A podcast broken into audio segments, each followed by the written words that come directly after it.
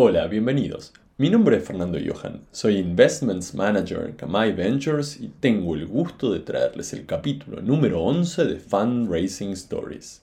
Seguimos viajando en este crucero caribeño de startups que realizaron una ronda de inversión exitosa y en el camino nos paramos en la isla de Puerto Rico para hablar un rato con Néstor Guarien Taveras, de Brands Off. Brandsoft es un e-commerce que acerca la cultura latina a las nuevas generaciones en Estados Unidos a través de la comida y artículos locales en sus países de pertenencia. Néstor lo explica bastante mejor que yo, pero ese es el one-liner. Les recuerdo como siempre que este es un espacio de ida y vuelta, así que si quieren escuchar la historia de algún emprendedor en particular, no duden en escribirnos a hola.kamaiventures.com y ahí nos dejan su comentario. Porfa, nos siguen en Spotify, le dan suscribirse en Apple Podcast y nos recomiendan donde nos estén escuchando en este momento. Ahora sí, los dejo con la entrevista.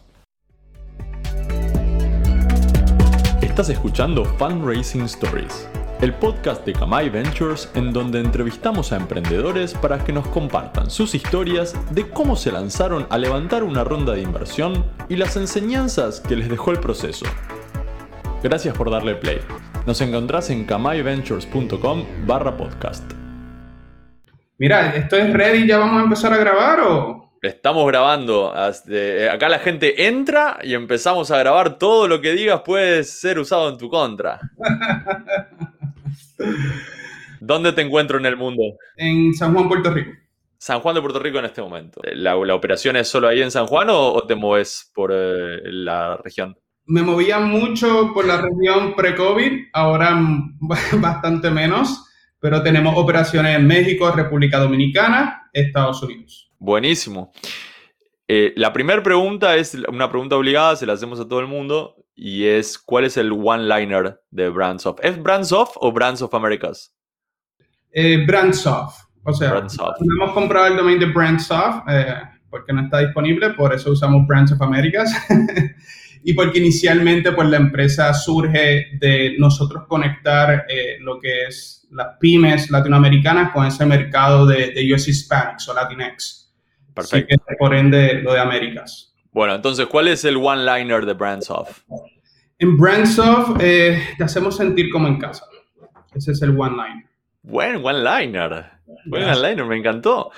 Bueno, y, y, y el two-liner para que lo entienda un poquito más. Claro. Eh, al nosotros este, conectar eh, a, ese segmento de, hispanos en Estados Unidos o Latinx, como se le llama a, las generaciones nuevas, eh, nosotros hacemos mucho hincapié en lo que es la nostalgia, en lo que es la afinidad cultural. Y servimos de un puente de hacerte sentir a ti que te tuviste que ir de tu país por X o Y razón, o eres tercera generación y naciste en Estados Unidos y ni siquiera hablas español, pero te sientes con, con esa afinidad cultural, pues de hacerte sentir el caso. Perfecto. Ah, hace, hace poquito empezaron a surgir, eh, sobre todo artistas que yo no, no, tenía idea, eh, que tienen raíces latinas y a ver cuál es tu opinión al respecto. Para mí no son raíces latinas, simplemente los padres estaban viviendo en un país latinoamericano cuando nacieron. Es una actriz bastante famosa, pero resulta que nació o vivió un tiempo eh, en Buenos Aires. Y él le dice, estoy orgullosa de ser eh, Alexis Blidal, estoy orgullosa de ser latina. No me parece. pero bueno, está bien, no, no, no dejamos afuera a nadie. Creo que eh, Joaquín Phoenix también, o sea, nació creo que en Puerto Rico o vivió en Puerto Rico por este, de los tres años hasta los cinco, seis, siete años, pero otro ejemplo de lo que estás bien diciendo. Y qué bien que traes eh, lo que son artistas, porque te había hablado del one-liner, del two-liner, de hacerte sentir en casa, pero ¿cómo lo hacemos? Nosotros lo hacemos celebrando cultura. Entonces, más allá de cuando entras a nuestras plataformas, eh, te vas a encontrar con, con, un catálogo de productos de autóctonos de ese país, desde artesanos, eh, ya maybe marcas que, que, llevan 50, 60, 70 años, le llamamos legacy brands, que a lo mejor pues desde que estabas con tu abuela las veías. Eh, sí que tenemos un mix bien interesante que apele a lo que es la relevancia cultural, este, geográfica o nostálgica. Y te hago una pregunta operativa. Em, ¿En qué momento digamos, este proyecto se convierte en un proyecto que necesita financiamiento? Porque como lo estás describiendo, eh, es un proyecto de, comercio, la, gente compra en la plataforma, ¿verdad? Correcto, son plataformas de comercio electrónico. ¿En, qué momento se, convierte en un proyecto que necesita financiamiento y, deciden salir a buscar?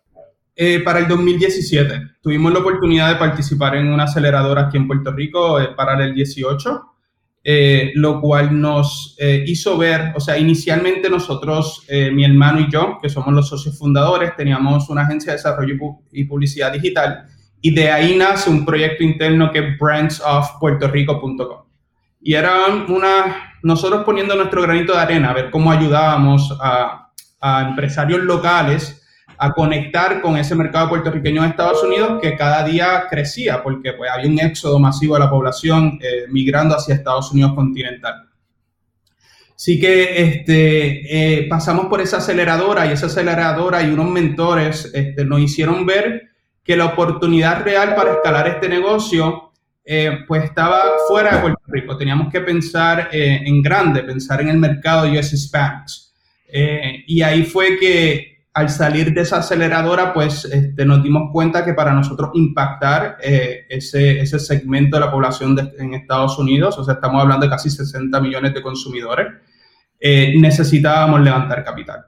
¿Y cuánto, cuánto era el plan originalmente de levantamiento de capital? ¿Cuánto, cuánto salieron a buscar? Nosotros inicialmente salimos a buscar 250 eh, mil dólares como pre-seed y Tuvimos la dicha eh, de que parte de ese proceso de participar en la, en la, en la aceleradora, pues eh, Parallel 18 invita una serie de inversionistas para el Demo Day. Eh, y ahí conocimos a Betuel Beto Payares, eh, un fund manager de un fondo de inversión en Texas, el cual, pues, al hacer el pitch, le interesa, hacemos una reunión one-on-one para que él conozca un poco más de la visión de la empresa todo presencial, ¿no? Esto era otra época, entonces era en, la, misma habitación. Todo presencial. Eh, y él se convierte en nuestro primer inversionista. Puso todo la plata, puso los 250 mil dólares él. Él puso, él puso 200 mil y Paralel hizo un matching de 50 ah, mil o, algo así. Fue un split en donde Paralel puso como un 30% del ticket completo. Y si me tuvieses que decir una cosa que cambió eh, en el equipo a partir de, esa inversión, porque eh, me estás contando una historia bastante corta, ¿no? Ya, hemos hecho un par de capítulos en este podcast y hay historias que son un poco más largas, de gente que decide salir a buscar inversión y de repente pasan cuatro, cinco, seis meses. Este, esta historia que me contaste vos es, tuviste el demo, se conocieron y, lograste la inversión. Eh, ¿Qué cambió en el equipo ahí? Pues obviamente eh, al Beto incorporarse a nuestra junta, eh, un referente de conocimiento increíble, este, nos abrió los ojos a, muchas oportunidades que nosotros pues todavía no habíamos concretizado. Eh, nos abrió la, mente a lo que es este, uno ser un venture back company, o sea, una, empresa que, está vaqueada, como decimos acá, con financiamiento de, de, VCs. Y yo creo que, que lo más importante es, eh, o sea, para darte un poquito más de contexto, esta fue la ronda SEED. Antes de eso, nosotros sí habíamos levantado 50 mil dólares este, un año antes, en 2016. Eh, tratamos de hacerlo localmente en Puerto Rico y no, no, no, o sea, el mercado de VCs no estaba lo suficientemente maduro. Tuvimos que salir afuera, y hasta Buenos Aires, Argentina, donde encontramos dos fondos que hacen pre-seed investments y hicieron pues esa, esa apuesta en nosotros. Ya con Beto, que es un, maneja un fondo eh, institucional, o sea, estamos hablando que uno de sus fondos es de 100 millones de dólares, pues este, nos, nos elevó, si se puede decir, a nivel de mindset eh, y obviamente pues trajo una serie de presiones que no teníamos antes. Eh, y más que presiones, responsabilidad. Y eso es bien importante, algo que, que, nosotros compartimos con nuestro equipo y cuando doy mentoría con, con otros entrepreneurs es eh, dinero de, o, raise eh, dinero de, de, fondos de inversión. Eh, hay una, una historia, una connotación de, de, que, de algo sexy, de que raciaste dinero, ya llegaste o, te realizaste como emprendedor. Y no, al final del día ahí es que empieza tu camino como emprendedor en muchos casos que, necesitas pues ese capital para seguir creciendo.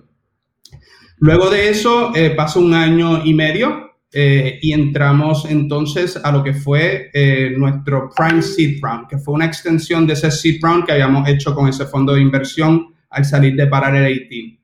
Queríamos hacerlo con eh, un fondo de inversión o con capital puertorriqueño y ahí entramos este, en un proceso como el que estabas explicando, mucho más largo, más complejo. Una ronda que se supone que iba a cerrarse en tres meses, tal vez alrededor de seis, siete. Claro. Que, eh, una experiencia bastante interesante.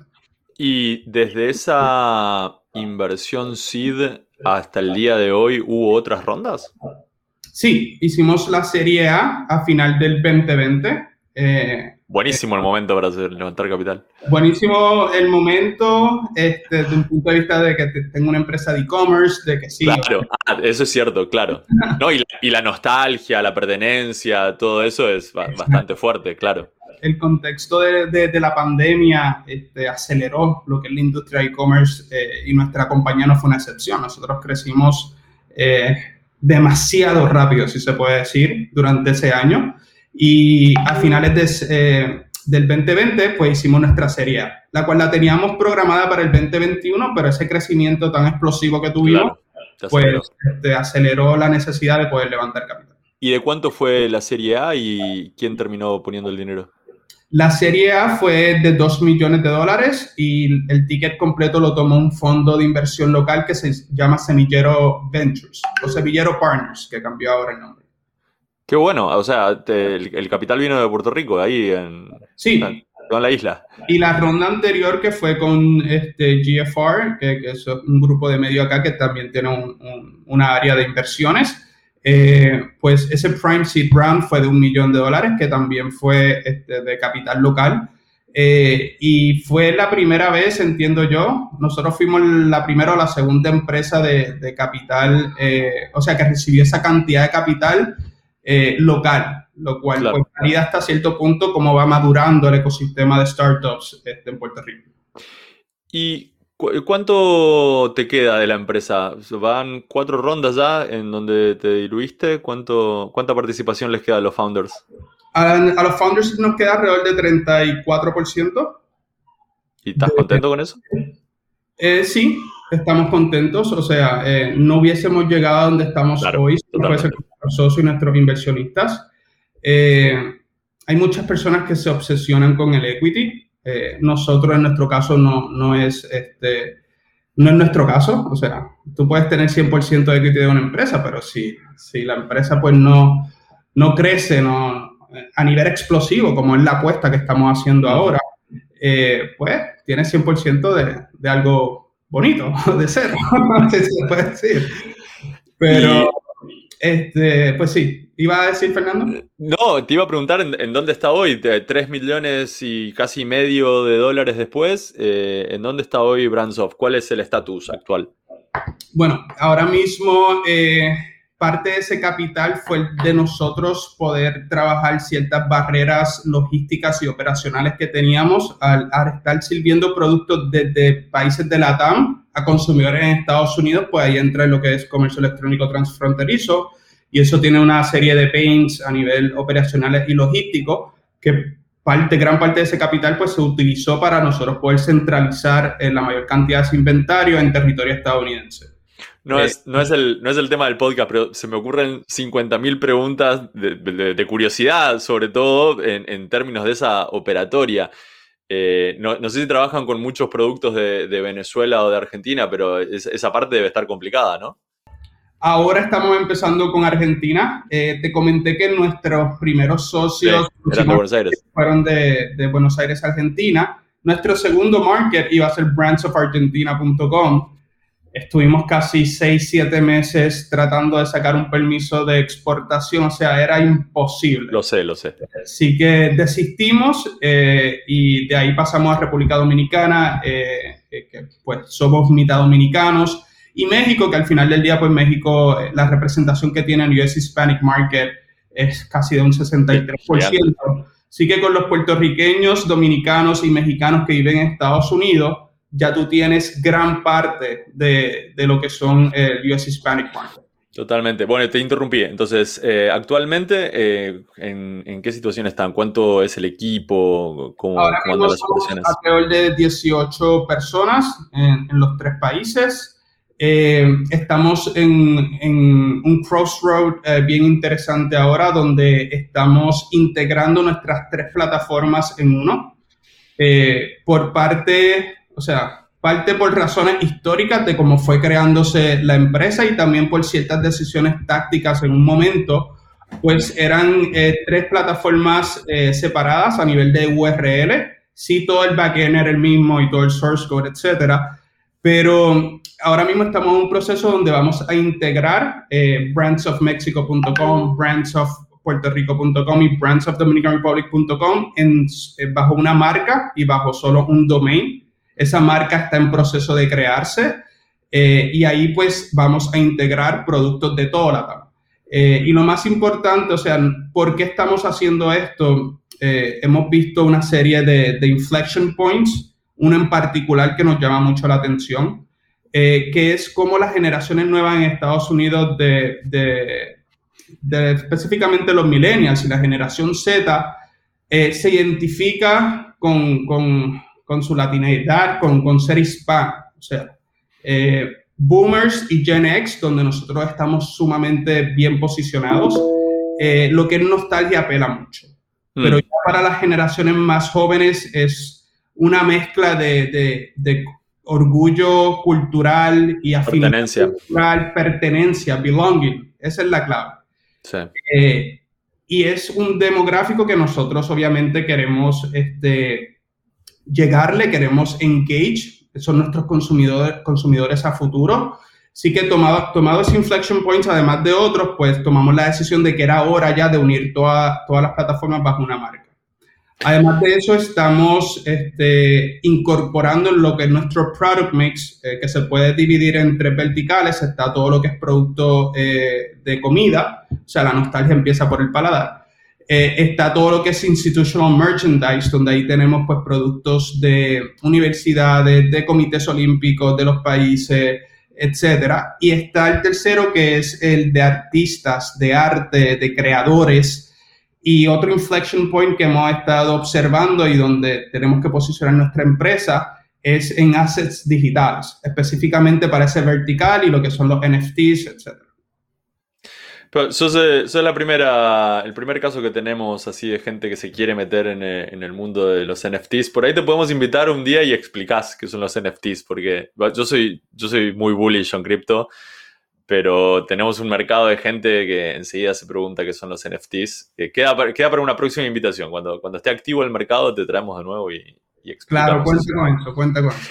Eh, vamos de nuevo para, para atrás y contame, si te acordás, Em, ¿Cuáles fueron los aprendizajes en el, proceso este de, levantar capital? Si, querés un resumen de la pregunta sería, ahora que ya lo hiciste y que ya tenés eh, varias rondas hechas y, varios procesos de fundraising realizados, si lo tuvieses que hacer de nuevo, ¿qué harías diferente con el aprendizaje tomado?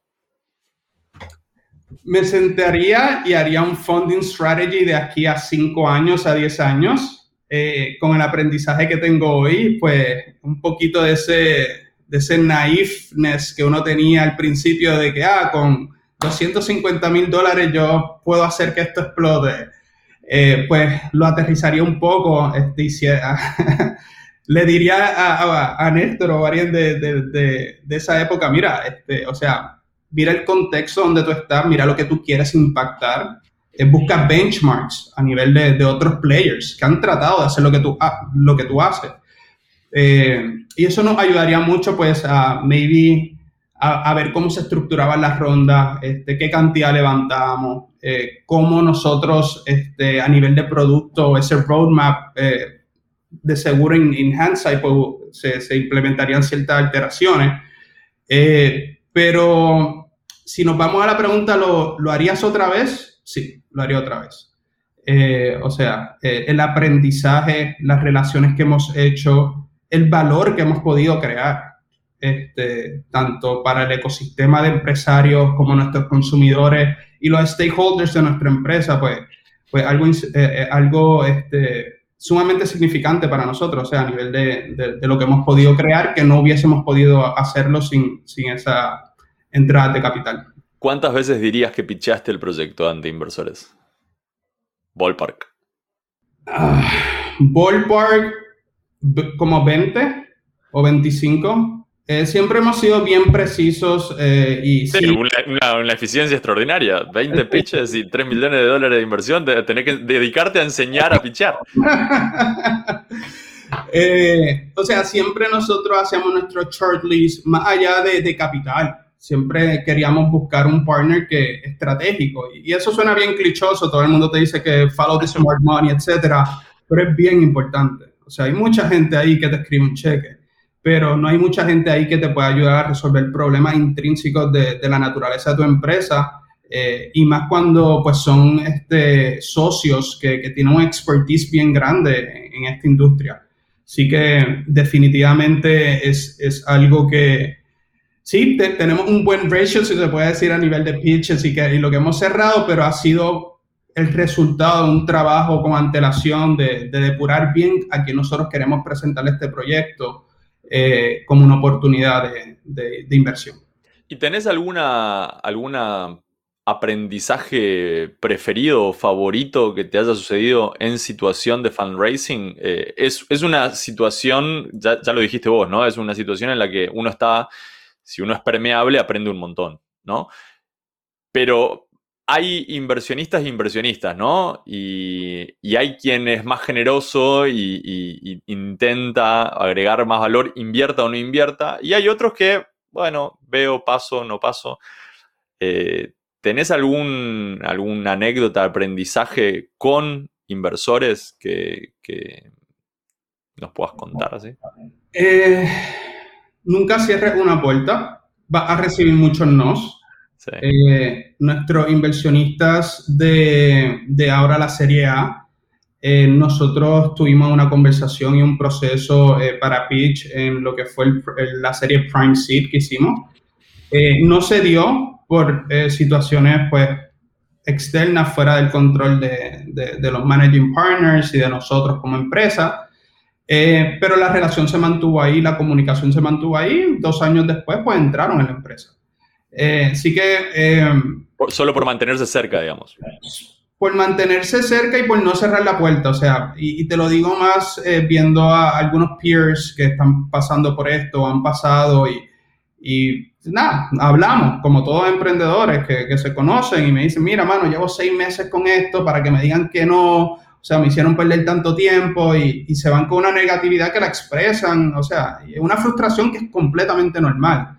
Pero algo bien importante que, he aprendido es que uno no sabe lo que está pasando del otro lado. No, claro. No es que te quieren tomar el pelo y, alargar la situación, etcétera. Hay casos que sí, casos que no. Pero siempre, pues, ese mindset de, mira, este, un no eh, es un no ahora por X y razón, que, que sí, mira, hay algunos VCs que se toman el tiempo y te redactan un email y te dicen el por qué no, otros simplemente no. No lo tomes a mal, no lo tomes a pecho, o sea, este, yo diría que ese, es el insight que he obtenido de este proceso. El otro es que hay que tener una, hay que ser fuerte de, ánimo, de mente. O sea, claro, claro, claro. esto puede ser sumamente drenante y más cuando tú estás eh, en un proceso de levantar capital consecutivamente por los últimos tres años, cuatro años y, y lo que falta, etcétera.